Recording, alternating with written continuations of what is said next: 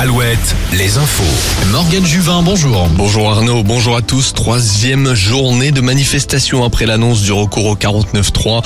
La colère ne retombe pas dans le Grand Ouest selon la police. 6000 militants ont défilé dans les rues de Nantes et Brest. Hier, 2000 à Lannion et Limoges, 1600 à Angers.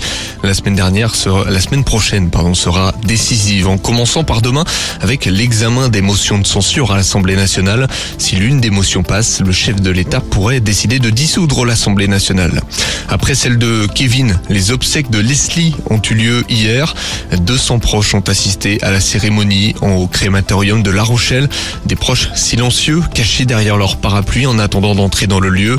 La jeune femme de 21 ans avait été retrouvée sans vie début mars en Charente-Maritime le lendemain de la découverte du corps de Kevin. Rappelons que trois hommes restent mis en examen dont deux pour assassinat. Le 15 de France, plus fort que jamais, malgré sa deuxième place au tournoi destination. Les Bleus ont montré un visage conquérant. En témoignent les larges victoires des deux derniers matchs.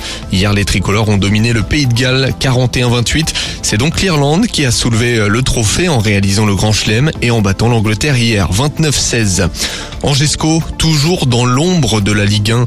La machine angevine est toujours à l'arrêt. Défaite 3-0 hier à Lens. 22e défaite de la saison. Une division en dessous. Le duel de nos régions et de fin de tableau Niort-Laval s'est soldé par une victoire des Chamois 3-2. Niort qui a pris les devants sur penalty à la 88e minute. Notons également le succès de Bordeaux et le nul de Guingamp. Fin de l'aventure en quart de finale de Coupe de France pour Cholet Basket. Devant de 5 points à 3 minutes de la fin, les Choletais se sont finalement inclinés à l'Arena Loire de Trélazé face à Lasvel. En revanche, Le Mans a obtenu son ticket pour les demi en battant Dijon. Les Manceaux affronteront Monaco cet après-midi. À noter la défaite de la Roche-sur-Yon hier en Ligue féminine contre Montpellier, c'était au Zoudéry. Enfin, un mot de volet, le choc entre le leader Tour et le dauphin Nantes a tourné à l'avantage des Tourangeaux, hiérarchie respectée.